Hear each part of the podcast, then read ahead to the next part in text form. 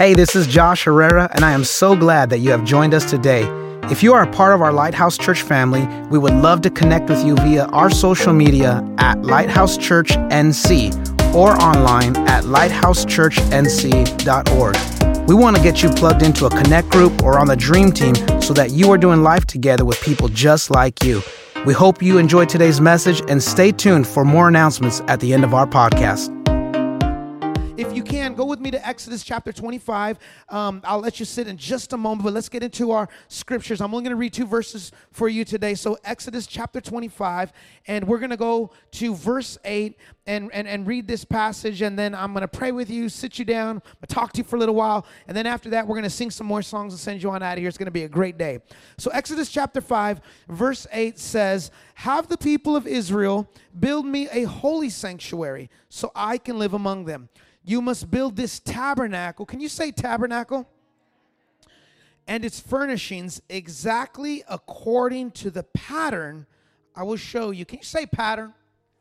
There was a pattern that God was trying to teach Moses so that he could teach the people of Israel. And so today I want to talk to you off of this thought that the Lord gave me the prayer of God's people.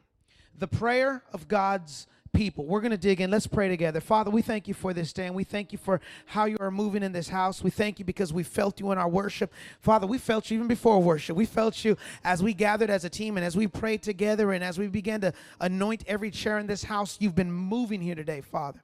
And now I just pray that you open up our ears to hear, that our that our spirits would be receptive to your word. God, we want to receive what you have for us today. In Jesus' name we pray. Amen. You may be seated, giving the Lord one more round of applause in this house. All right. So listen. We are in this season of prayer. We are in 21 days of prayer as a church, and um, it's never a bad season to pray. We're never out of prayer season. But what we have done over these last couple of weeks, and we've got one more week to go, is we've put an added emphasis on prayer. And I've challenged you to pray more than you normally have. I've, I've challenged you to devote more time to prayer over the course of the next 21 days. And so we are well into it. And as I mentioned, we talked about the Lord's Prayer last week. And today I want to talk to you about um, a different type of prayer that's called the tabernacle prayer.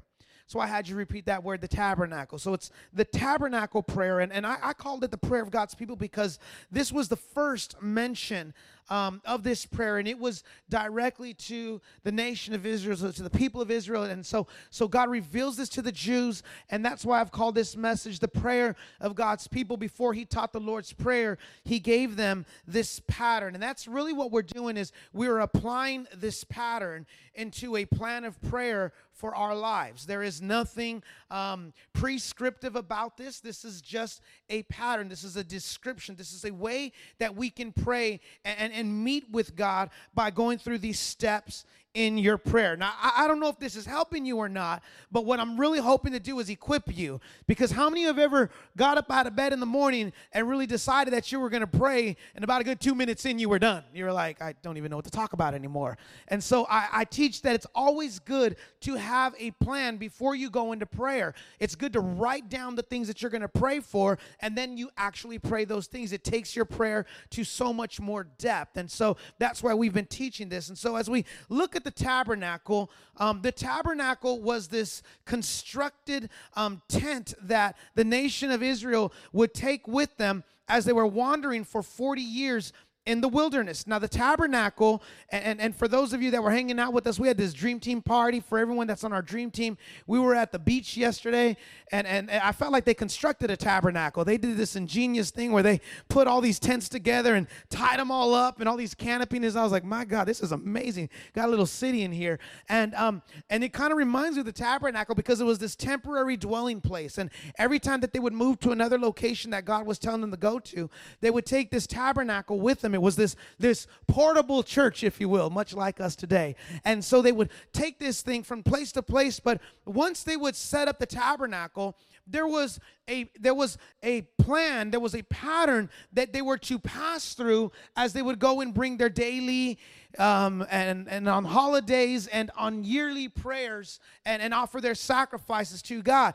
And that's what we're going to talk about. And so when you looked at this tabernacle, the first thing that you would see is, is the outer the, the, the outer covering of this tabernacle, and you had to pass through this outer covering. They would they would it, they would encompass the entire tabernacle with these these stakes and, and and and they would have the fabric that was covering this thing much like a tent but without a top so just the walls of a tent if you will and you had to walk into there. And the minute you walked through that front door you are now in what's called the outer courts. Can you say out of the court? Outer courts and so the first thing that I want you to write down is you didn't just go into the outer courts any old way. The Bible says that when you entered into the outer courts, you needed to begin with praise and thanksgiving. That's the first thing that I want you to write down. When you come to God and you come to God in prayer, the first thing that you should do as you approach God is you should approach him with thanksgiving and approach him with praise. And so the Old Testament tabernacle had this outer curtain and, and what's beautiful about this is there was a single entrance into the outer courts. Everybody say a single entrance. I'm going to talk about that for just a moment. What's what's powerful about this single entrance and and you you had to approach with thanksgiving and praise is that there really was only one way to get into the tabernacle. There was not several ways to get into the tabernacle to go and have an encounter with God. There was only one way in and everybody walked through that one way in. It didn't matter if you were rich or if you were poor, everybody went in the same gate. It didn't matter if you were it didn't matter if you were a priest or the the the, the, the I mean the sinner of the sinners. They all walked through the same entrance. There was a single entrance and it didn't matter who you were, what your pedigree was, who you were in this life, the good or the bad that you've done. There was one way that you walked into the tabernacle. There was only a single point of entry into getting to this place where you could meet with God. And what I love about that is that is a type and shadow of Jesus because how many know that the only way to get to God is through Jesus? I said, How many know that there's only one way to approach the Father, and that is through His Son, Jesus? And we all approach Jesus equally. And that's another powerful application because it doesn't matter how good you've been or how bad you've been. It doesn't matter how much money you had or how much money you didn't have. We are all equal in the eyes of God. Can I get a good amen on that? Can I get a good amen on that? We are all equal in the eyes of God. And what's crazy to me is how much our nation is divided over these walls that don't even exist. How many know that there is no barrier between the person on the right or left of you and the person in another country? We are all equal in the eyes of God. And that's why racism and division and, and poverty lines and all of that is just insane to me because we're all equal in his eyes. And that's why we ought to love everyone the same way. That's why we ought to care for everyone the same way. And no one has special privilege or access to God, but we are all equal in our in our ability to come to God. And what's powerful about that is it doesn't matter how you've been doing, because sometimes, you know, if we're not careful, we get real religious with ourselves. There's times when we feel like we're doing really good. How many of you like had some of those good weeks where you're like, man, I've been a good Christian this week? I've been a real good. I didn't cuss no one out. I didn't steal no money. I was faithful to my wife. I was a good man. And sometimes we approach God feeling like we've earned something because we've done something so good. And sometimes we approach God thinking as if we, we have now special access. But God is a respecter of no persons. That's what the Bible teaches. We are all equal in God's eyes, and He respects no person. As a matter of fact, many times what we think on the outside looks like someone who's got some special favor with God. God's like, man, but have you seen their heart? Have you seen their heart? I was rocked this week in, in, in, a, in, a, in a bad way. Um, I was rocked this week because I was having a conversation with a friend of mine, and I, I brought up another pastor friend up and um, who's out of state, and I said, you know, Pastor so and so, man, God just, God just uses him, and man, I just love listening to his sermons. And he gave me that look. He's like, you don't know. I'm looking at him like, don't know what? And he was telling me this tragedy of how he was unfaithful and he had to give up the church and all that. And, and what's crazy about that is this is a guy that I like to listen to. This is a guy that I like to listen to his sermons. This is a guy where when his podcast would come up, I would listen. And I, I guess I've been so busy with the church, I didn't even realize he hadn't preached since April. And, and my, my friend's like, You living under a rock? I'm like, No, I'm planting a church. Might as well be. Just kidding. Um, uh, but I had no idea. I had no idea. And, and, and what looked like on the outside, because he had a big church and multiple campuses, and it looked like, man, the favor of God is on his life. The inside, what God was most concerned with, I couldn't see. And so you cannot judge the you cannot judge a person's relationship with God based on what you see on the outside. And don't let anyone teach you that messed up theology and that messed up way of thinking that if you have nice stuff, you have favor with God. That has nothing to do with it at all. And so there was this single entrance into the tabernacle because it set the precedent that we are all equal in the eyes of God. There was this single entrance because it didn't mean if it didn't matter if you were the high priest or the worst sinner of them all. We all enter into the same gate. We all go to God the same way. And so, in this pattern of prayer, we approach God with thanksgiving and we approach God with praise. Psalm 100 says, Enter into his gates with thanksgiving and enter into his courts with praise. And so, in this pattern of prayer, the first thing you should do when you get down to pray is you should just thank God and praise him. You just thank God and praise Him. And if you have a hard time remembering what to thank God for, that's why I encourage you to write it down before you start. Start listing the blessings. Start listing the things He's done for you. Start listing the, the doors that He's opened for you. Start listening, listing all those things that He has for you the food on the table, the roof over your head, the car in your driveway, the clothes that you have. You've got so much to be thankful for, church. You've got so much to be thankful for. You know, I was watching this documentary recently on Netflix. I love watching documentaries.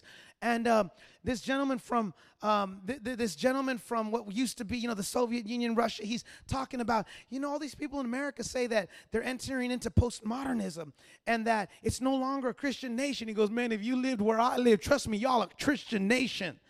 And I get that things are changing quickly in our nation, but we are still a nation under God. And, and, and, and many of you will never see the type of poverty that exists on a global level. I mean, you're just comparing yourself to the neighbors down the street, but as a country, we are a blessed nation. As a people, we have a lot of stuff. We have a lot of blessings. You need to pause and be thankful for that. This is why everyone in this room should at some point go on a missions trip. It'll give you an eye opening experience as to just how good you have it here. And so you begin your prayers with thanksgiving and you begin your prayers with cross and you come before Him. And before you do anything else, just thank Him. Just thank Him. Don't you wish your kids, parents in the room, don't you wish your kids would approach you like that sometimes? Come on, can I get a good amen, mom and dad? Instead of hearing, Dad, I want to go to Target or Dad, I want to go to Walmart, like, can't you thank me for the toy I bought you yesterday? And I think that's kind of how it is when we go to God. God, I need this. God, I need this. God, I need this. He, he might not say it, but for those of you that are parents, you know what I'm saying? Like, can't you just thank me for what I did last week?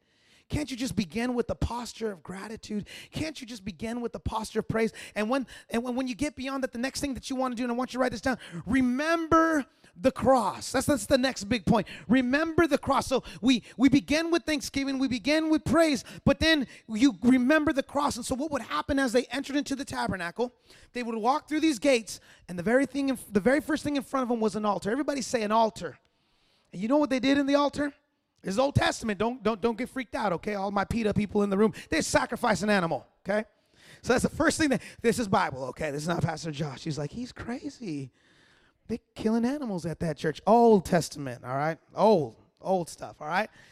But they would come with an animal and they, they, they would sacrifice that animal spread the blood over the uh, uh, spread the blood over that altar. And, um, and and they would do that in order to receive the forgiveness of the sins. That each person would come and they'd bring their animal they'd give it to the priest. The priest would have a way of preparing the sacrifice. They'd prepare the sacrifice sprinkle it right there over the brazen altar. They would get the meat of the animal and burn it because this thing was uh, it's called a brazen altar because it was on fire. So they're literally cooking the meat like we were cooking the meat yesterday at our tabernacle at the beach. That was some good meat by the way. Brother sam he's an incredible butcher. He prepared some meat. Let's give Brother Sam a round of applause. Ate so much meat yesterday. Anyway, total digression here. But they would come and and that was the next thing that they would they would find when they entered into this tabernacle. It was the brazen altar. Everybody say altar. And we know that without the sacrifice of Jesus, without his sacrifice, we would receive no forgiveness of sins.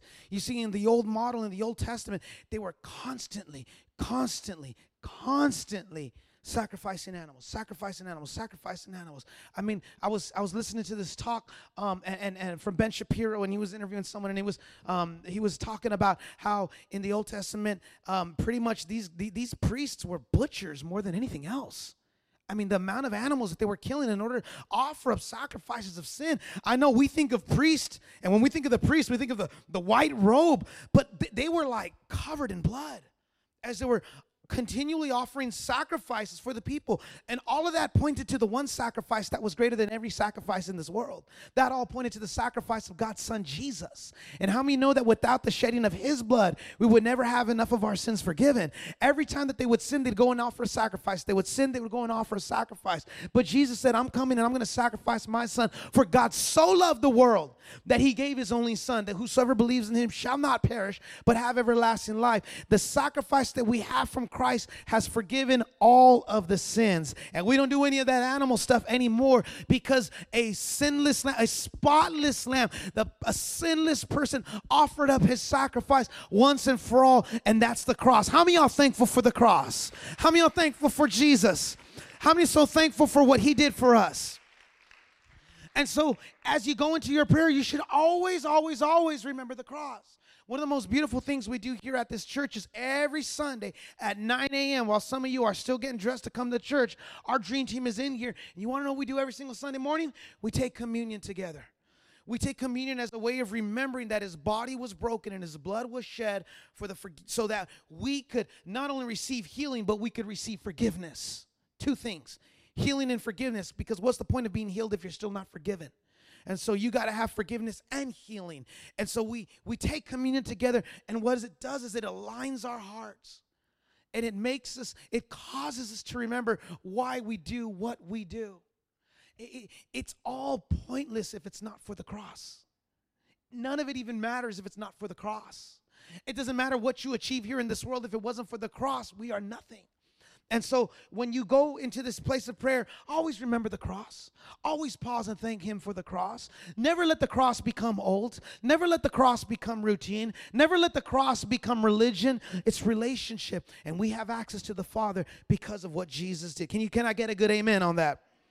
And then after you pass through the brazen altar, you'd go through to the next part of the tabernacle, which was the laver. And the laver was a place where they would wash their hands. I said a minute ago, those priests were a lot more like butchers than the priests that you might have in your in your mind because of all the constant sacrificing of animals. Well, they they couldn't move on into other priestly duties until they washed themselves. And the Bible said that they would wash their hands. They would wash their hands of all the blood. They would change those garments that were dripping with blood, and then they would even wash their feet. Not because their feet were playing with the carcasses of the animal, but because of something that had far more significance after that. So, the third thing that we do in our prayer is we, we pray for cleansing and preparation. Can you say cleansing and preparation? It's the third thing that I want you to write down cleansing and preparation. They would go to the laver and they would wash their hands and they would wash their feet before they would go into the tabernacle because it prepared them for what was ahead. It was a place of preparation. It was a place of washing. Not only would they wash their hands and their feet, and what I love about this is it would begin to prepare them for where they were going. And this is why in our prayers we should always ask God, God, I want you to wash me. God, I want you to cleanse me. God, I want you to prepare me. The reason that they washed their feet and the reason that it wasn't just the hands and the reason that they washed their feet as well was because it was they were preparing themselves for where they were going. And I wonder if we spent our time in prayer in the morning, not just praying for God to wash us, because how many know that every single day we, we, we got to get God to just kind of wash some of our thoughts? How many know sometimes we think some things that we got to like unthink? Can, can, can I get y'all to be honest with me? You, you know, someone cuts you off and you're like all of a sudden thinking something that Jesus wouldn't want you to think. And if you're being really honest, you might see the FedEx guy, and he's kind of cute, and you think about him something you shouldn't have thought. Or maybe you saw the secretary, I'm sorry, the administrative assistant at work, and and and, and if you're not careful, you'll, you'll you'll think things that you shouldn't be thinking. And you ain't got to go thank God you're going to go sacrifice an animal after that, but it is okay to come back to God and say, God, can you just remove these thoughts that I was having? Can, can, can, can I get this heart right again? I, I, need my mind to be right again. And so we, we go before God and we ask for this cleansing, but we also ask for this preparation because it's not just, this is so powerful, you got to get this. It's not just asking God, to remove what happened the day before or that day, but it's preparing for what's ahead. Because how many know a good number of you need to pray before you get on that freeway? Like, God, before I get on that freeway and say something that I'm going to regret later in front of my kid in the back, and then you wonder where they hear that. They heard it from you on the freeway. Um, God, be before before I get on that freeway and tell someone they're number one, before God, I go and do all of that. Could you just begin to prepare me for this day, God? I, I need to be in a good place. I need to be in a good space. I need to be in a good in a good place before I go. I need to have my mind right before I go. So the the the laver was this place of cleansing and preparation for not just what they were doing, but also where they were going. And what's powerful about the connection between the brazen altar and the laver was the brazen altar was a place of, of, of death and sacrifice, but the laver, the water, is a place of life. It's a place of life we the enemy has come to steal kill and to destroy. And jesus said but i have come that you might have life and life in abundance. So so the laver the cleansing and the preparation really speaks to now um, this exchange of, of, of death for life. Because jesus gave his son as sacrifice for us because he died for our sins now we have life. And that's a great place to be at that's a great place to be at. To know that before I start this day, this day, I can go out and live an abundant life. How many want to live a life in abundance? I mean, I'm talking about a good life, thriving life in abundance. And so we want to thrive in this relationship. So it's, it's, it's so important that, that we have it in our mind that before I go, there is this exchange for death and life. And because now I have life, I can go out and live my best life. I have my son memorizing scripture right now because I want to make sure that my son gets the word of God on the inside of him. So my son is nine years old, and I, I, I printed out because, I mean, he's old enough. You know what I'm saying? At nine years old, they're old enough because I realize he sings a lot of songs, you know? He's like singing Marshmallow, you know, you're a sunflower, you know what I'm talking about? Come on. You know, I got a nine year old kid. And I can, like, my son's memorizing all these songs and he knows all of it. I'm like, how does he know all this stuff? He's really into Spider Man. But I'm like, he can quote lyrics of songs, he can quote some scripture. So I started putting some scriptures on his walls, and he's he's reading. This is one of the scriptures that I have. I say all that to read this verse because I'm I'm having to memorize this. Paul said, "And so, my brothers and sisters, I plead with you that you give your bodies to God because of all He has done for you. Let them be a living and holy sacrifice, the kind that He will find acceptable. For this is truly the way to worship God."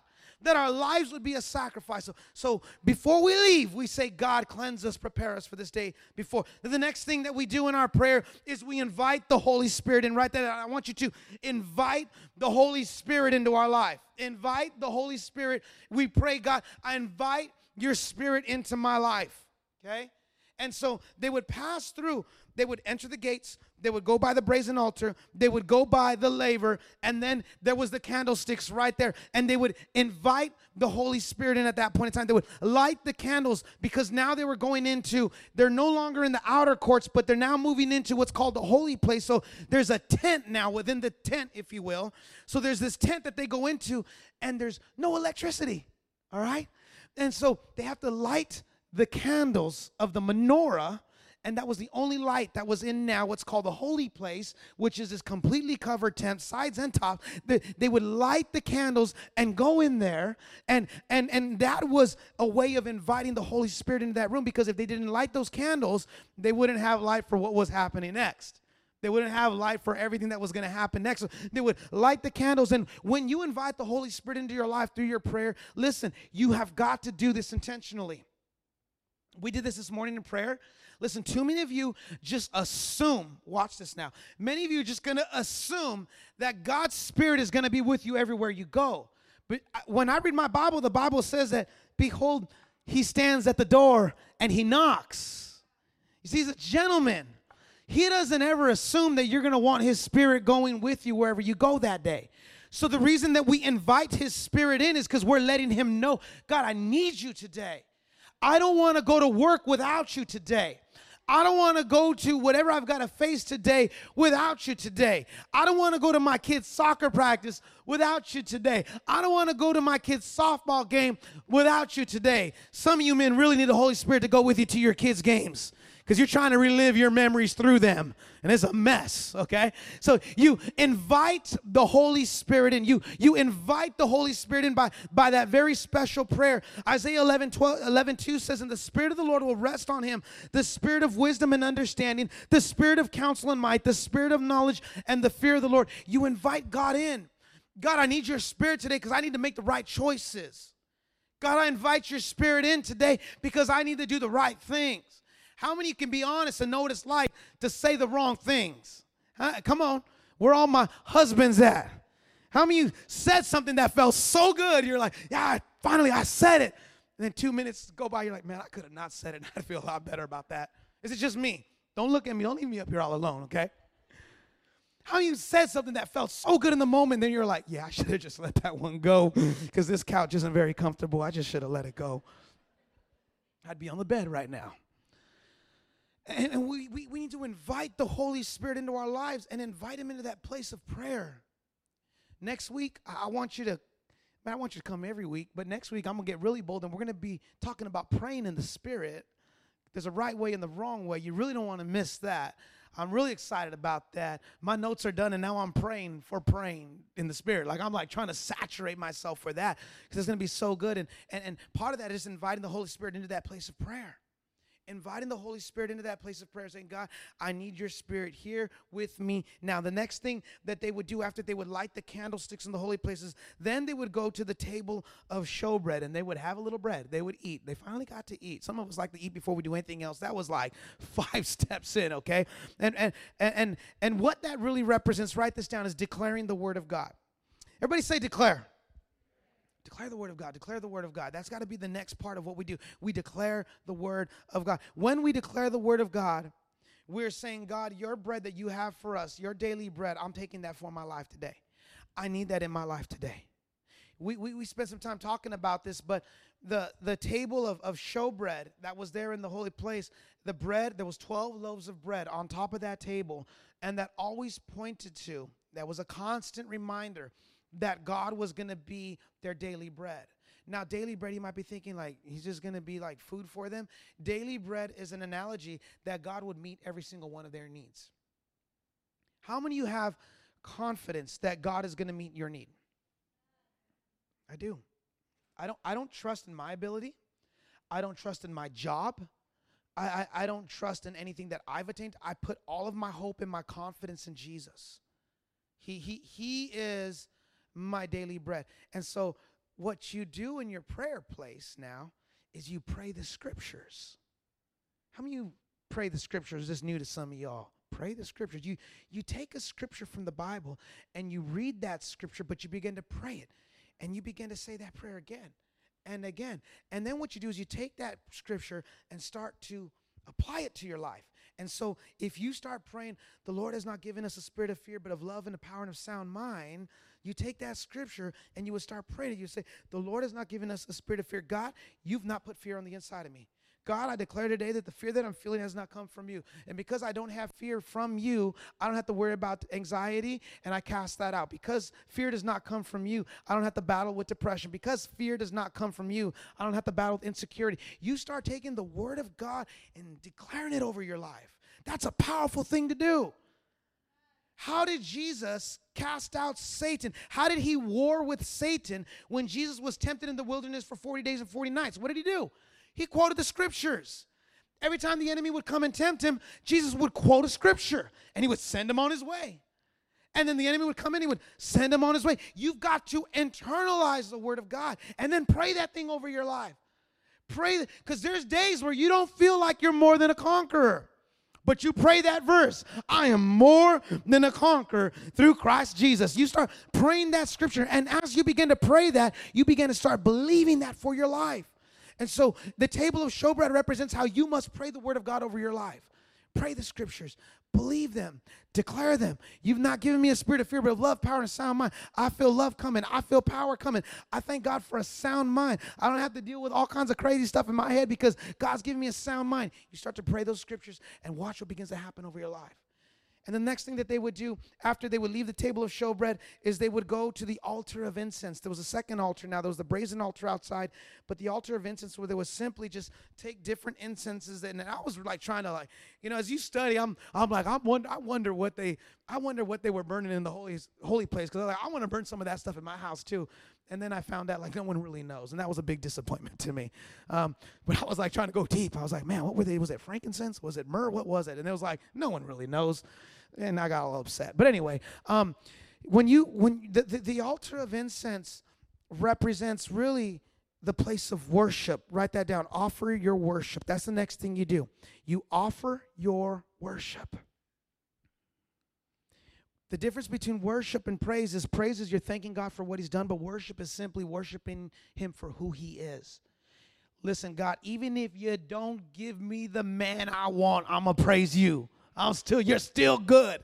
Even if I don't get the job that I wanted, God, you're still good. Worship is really saying, God, you know what's best for me. There was two big statements that I made at the conclusion of the last last week's sermon. And I hope you caught the second statement. The second statement was this. God answers prayer. God answers prayer. Now, the caveat being, it may not be your prayer. Well, what do you mean by that? You might be praying for something that God ain't going to give you. But don't think for a second because you brought that to him that he's not going to answer it. You got to be okay that when he says no, it's a divine no. You, you hear me, church? Because many of us think, well, God didn't answer my prayer. No, he did answer your prayer. It wasn't what you wanted, it's what he wanted. It's not what you thought was best, it's what he thought was best. So when you prayed for that girl and God didn't give her to you, it's because he knows she's not the right person for you. So you thank God for it. And I know many of us are like, but I just want him to do what I want him to do. He's not a genie. He's God Almighty. And He holds your life in His hand. And so when you walk away from prayer, this is worship is one of the last things you do. You you worship Him because you know that He's answering your prayer. And maturity, true spiritual maturity is even if the answer is not what I want, I still receive it in my life. Even if it's not the way that I thought that it should go, I still receive it for my life. I still receive it for my life. God works in mysterious ways. You know, my grandfather, and I'm coming to a close now. Um, if I get the worship team get ready. My grandfather, uh, many years ago, shortly after man, I think it was like a quadruple bypass heart surgery. I mean, it was like everyone get to the hospital. That that's not gonna make it. This was like, man, I want to say early 2000s. You know, so we all go pray with him, and and you know we called him Tata. That was that was our name for him, and you know he just kept on trucking along, and just kept on going, and then um he got dialysis. Uh, he he sorry he got um um oh man what's the word? You go to dialysis for it. Uh, thank you so much. Diabetes, diabetes. Because of diabetes, he started needed to take dialysis, and uh, my grandfather was so reluctant to take dialysis. He just wouldn't do it. You probably got a family member like that too. He's like, nope, not gonna do it if if if if I'm gonna die, I'm gonna die. And we're like, that you don't understand. Like you can you can still be effective and serve the kingdom of God. Because my grandfather was a phenomenal preacher, uh, one of the best preachers I've ever heard. And we're like, that I mean just do the dialysis, okay? You can continue to preach and be a blessing to the kingdom of God. So finally, he's like, fine, let let's start this thing. So he started doing dialysis mostly because I think he knew that he might be able to eat a little more cake, you know. So like that's just me. That's my observation. He's like having cake. I'm like, you're not supposed to eat that. So I got dialysis in the morning. What? You know? Um, so, um, but they told us, they were like, when they started dialysis, they said it was so bad. They said, look, we're going to put him on dialysis and you're going to get him for maybe another two to five years. Two to five. That's what you're going to get, right? And then six rolls around. and then seven rolls around. And then 10 rolls around. And I would tell people, How's your grandfather? I'm like, Man, between dialysis and Jesus, he is trekking along because he's already living on God time. Because the doctor said two to five. And when he made it to 15, 15, okay, that's when God took him home. That's when God took him home. But one of the beautiful things that I've learned, of the many lessons that I've learned about my grandfather, is he never stopped worshiping. He never stopped worshiping and he never stopped bringing people to jesus. My grandfather while he was there at the hospital and, and, and we knew that i mean this was it like this was really it. I mean we had a lot of times where like this is it and he would go like another two years. We, we just called him tata the tank at that point. We're, we're like he ain't never gonna die. It's not gonna happen. Um, he would just keep going keep going. But when we knew like no no no no for real for real for real it's like okay. You know so we're we, we were all families getting ready and like the nurse is there and he looks over at the nurse and he's like, Do you know Jesus? And he's laying in the bed. And like, that's just my grandfather. That's just who he was. He was never going to stop worshiping. He was never going to stop worshiping. He was never going to stop living for God. And in spite of what was happening in his life, he never stopped. His worship went far beyond his circumstances.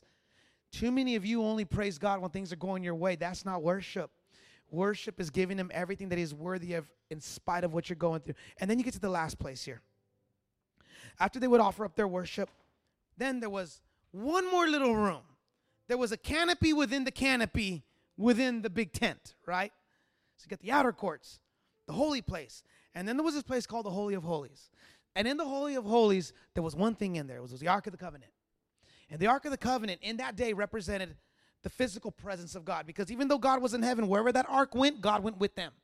So what they would do is before they went in the battle, they would take the ark with them because they were like, man, as long as we got this ark with us, no nation can beat us.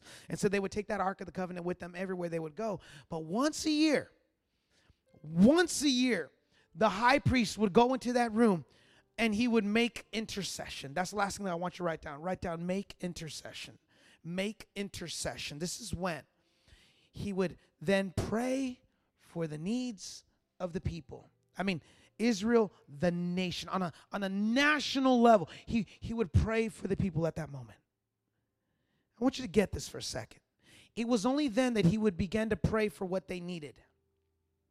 It was only then. Seven steps to this prayer, okay? Seven steps. And we don't talk about what you need until the very end. It's the last thing. The very last thing. And we prayed this tabernacle prayer this morning, and I explained to the to our prayer team this morning that was praying. Too many of us make our needs the first thing. We walk into prayer, that's the first thing. God, this is what I need. Before we say anything else, that's the first thing. And the tabernacle prayer puts the things that you need at the very end. And I have found that the reason this makes so much sense is when I give everything that to God that I believe He needs, and I'm praying those things that are so important to Him first, when I get to my needs, they seem so small. They seem so small. And some of you have taken your needs and made them so big, so big, that they're bigger than the faith, then they're bigger than the size of your faith. And that's a real problem when your faith is smaller than the size of your problems, you're not going to win. You've got to have faith that is bigger than your problems. And so if your marriage isn't doing so hot right now, how's your faith? If your relationship with your son or daughter is not doing so good right now, how big is your faith? If things aren't well at work, what's the size of your faith?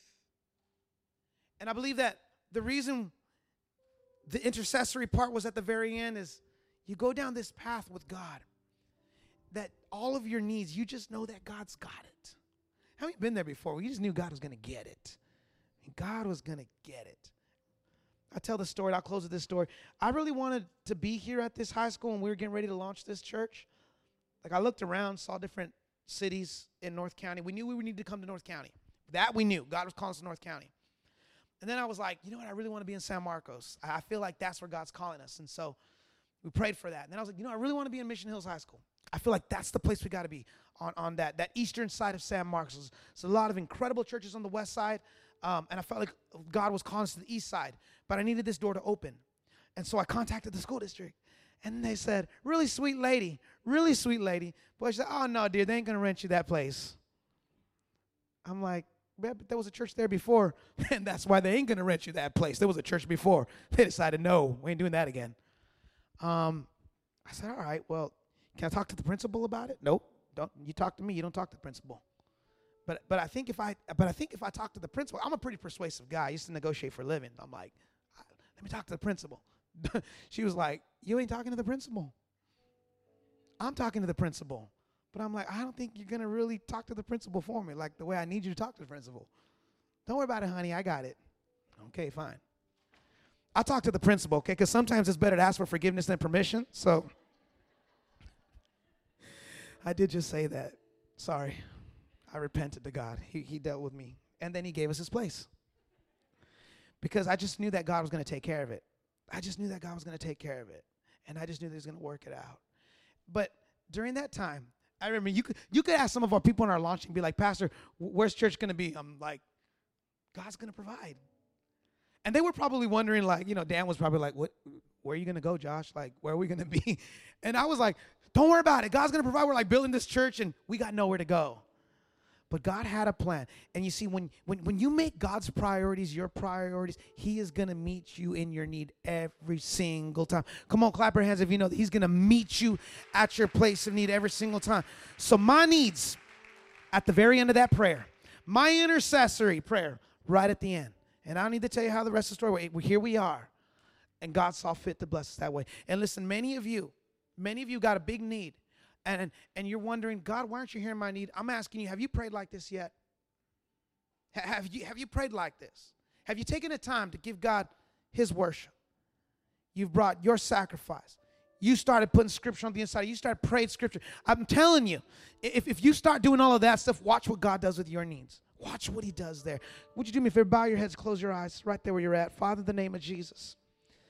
God, I just pray right now for that person who's in here and they're not hearing, they feel like you're not hearing their prayer requests. They're feeling like you don't love them. They're feeling like you can't be found in this season. And I just pray right now in the name of Jesus that they would just be reminded, God, that you are for them. Your, your, your promises and your word is yes and amen. But God, your, your, your, your main desire is to bring us closer into this place of relationship. It's it's teaching us to pray this way because as we pray this way, we see you in a way that we've never seen you before. We're worshiping you in a way that we've never worshiped you before. And we're praising you in a way that we've never praised you before. So I pray, God, that all over this house, that, that you would you would ignite a hunger on the inside of us for prayer. Ignite a thirst on the inside of us for communion with you, God. I, I, I, my prayer, God, is that, that our prayer life would not be a last resort, turning to you when we've exhausted all other options, turning to you when there's no other way out, turning to you, Father, as the last option. I, I pray that prayer would be our first option. I pray that we would learn to put you first, Father. I pray that you would be the first person that we run to with our with with, with our need and, and the first person that we run to with our stories and the, the first person that we connect with with the ups and downs of life. God, I, I pray that we would put you first, Father. I pray that we would put you first. We ask all this in your name, in Jesus' name. Amen. I want to get you on your feet right now. If this message has blessed your life, I want to encourage you to share this message with others or go online to our website and consider making a donation so that we can continue bringing you content just like today's message. God bless you.